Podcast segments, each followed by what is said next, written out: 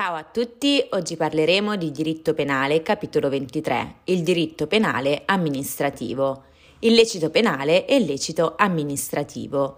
Il diritto penale costituisce solo una parte, anche se la più importante, del diritto punitivo. Nell'ambito di tale categoria, infatti, rientra non solo il diritto penale o criminale in senso stretto, ma anche il diritto punitivo amministrativo, ossia quel complesso di norme che prevedono fatti illeciti per i quali sono combinate sanzioni extrapenali a carattere punitivo, come ad esempio le pene pecuniarie previste dalle leggi finanziarie o amministrative, la confisca e il ritiro della patente di guida.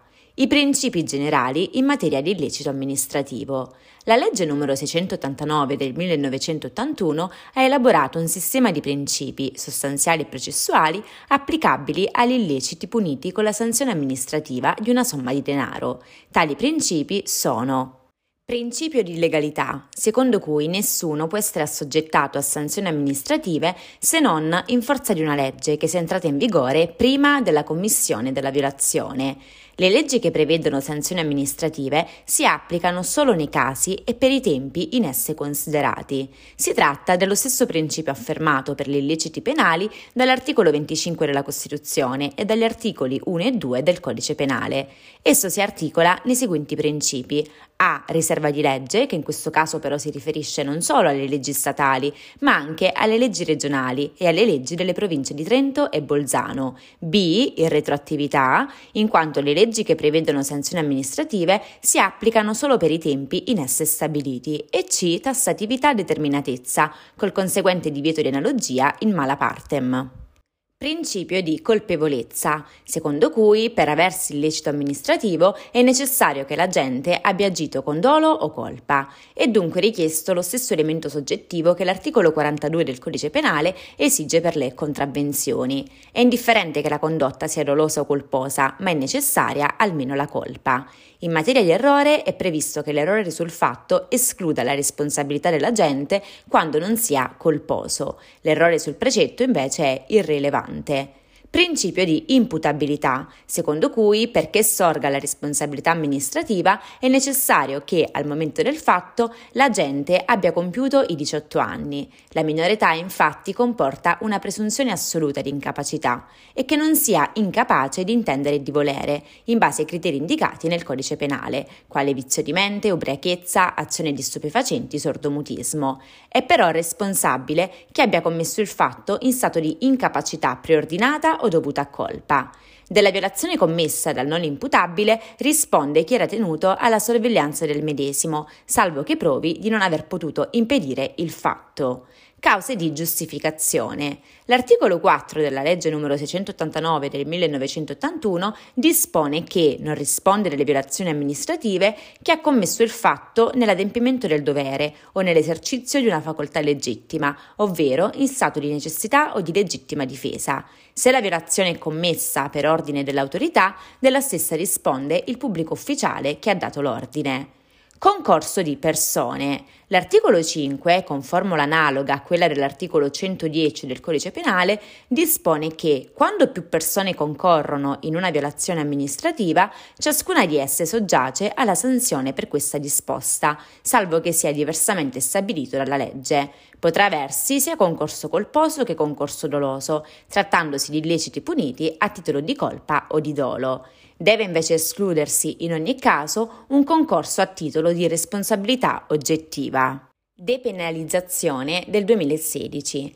Con la legge numero 67 del 2014 si è predisposta una nuova delega al governo, volta ad attuare una significativa riforma del sistema sanzionatorio. Così, con due decreti legislativi, si è effettuata un'ampia depenalizzazione. Nello specifico, il primo decreto legislativo numero 7 del 2016 ha disposto l'abrogazione di talune fattispecie di reato e introdotto illeciti con sanzioni pecuniarie civili. Si tratta ad esempio degli articoli 594 ingiuria, 627 sottrazione di cose comuni e 647 appropriazione di cose smarrite del tesoro o di cose avute per errore o causa fortuito, 485 falsità in scrittura privata e 486 falsità in foglio firmato in bianco, atto privato, reati che sono stati abrogati e depenalizzati. Oggi quindi si prevede una sanzione pecuniaria civile da 100 euro a 8.000 euro a carico dei seguenti soggetti. Chi offende l'onore e il decoro di una persona presente, ovvero mediante comunicazione telegrafica, telefonica, informatica o telematica, o con scritto i disegni diretti alla persona offesa. Se le offese sono reciproche, cosiddetta ritorsione, il giudice può non applicare la sanzione pecuniaria civile ad uno o ad entrambi gli offensori, oltre a non essere sanzionabile chi ha commesso il fatto nello stato di ira determinato da un fatto ingiusto altrui e subito dopo di esso, quindi riproduce il delitto di ingiuria abrogato. Ancora, il comproprietario socio che erede che, per procurare a sé o ad altri un profitto, si impossessa della cosa comune, sottraendola a chi la detiene, salvo che il fatto sia commesso su cose fungibili e il valore di esse non ecceda la quota spettante al suo autore. Riproduce l'articolo 627, abrogato. Chi distrugge, disperde e deteriora, in tutto e in parte, cose mobili o immobili altrui, al di fuori dei casi di quegli articoli 635 bis quinquies. Riproduce il primo comma sull'articolo 635 sul danneggiamento. Chi, avendo trovato denaro o cose da altri smarrite, se ne appropria, senza osservare le prescrizioni della legge civile sull'acquisto della proprietà di cose trovate. Chi, avendo trovato un tesoro, si appropria della quota dovuta al proprietario del fondo, chi si appropria di cose di cui sia venuto in possesso per errore altrui o per caso fortuito. Ancora, si prevede una sanzione pecuniaria civile da 200 euro a 12.000 euro a carico dei seguenti soggetti. Chi, facendo uso di una scrittura privata da lui falsamente formata o alterata, arreca ad altri un danno, riproduce l'articolo 485 abrogato, chi, abusando di un foglio firmato in bianco, vi scrive o fa scrivere un atto privato produttivo di effetti giuridici, diverso da quello a cui era obbligato o autorizzato, se ne derivi un danno ad altri riproduce l'articolo 486 abrogato. Le sanzioni pecuniarie civili sono applicate dal giudice competente a conoscere dell'azione di risarcimento del danno. Egli può disporre che il pagamento della somma pecuniaria civile sia effettuato in rate mensili da 2 a 8, anche se ciascuna rata non può essere inferiore a 50 euro. Decorso inutilmente anche per una sola rata il termine fissato per il pagamento, l'ammontare residuo della sanzione è dovuto in un'unica soluzione. Il condannato può estinguere la sanzione civile e pecuniaria in ogni momento attraverso un unico pagamento. Il secondo decreto legislativo, numero 8 del 2016, parimenti al primo, mira ad attuare i precetti della delega contenuta nella legge numero 67 del 2014. Così si dispone che non costituiscono reato e sono soggette alle sanzioni amministrative del pagamento di una somma di denaro tutte le violazioni per le quali è prevista la sola pena della multa o dell'ammenda. La norma estende la depenalizzazione anche alle fattispecie che, nelle ipotesi aggravate, siano punite con la pena detentiva sola, alternativa o congiunta a quella pecuniaria.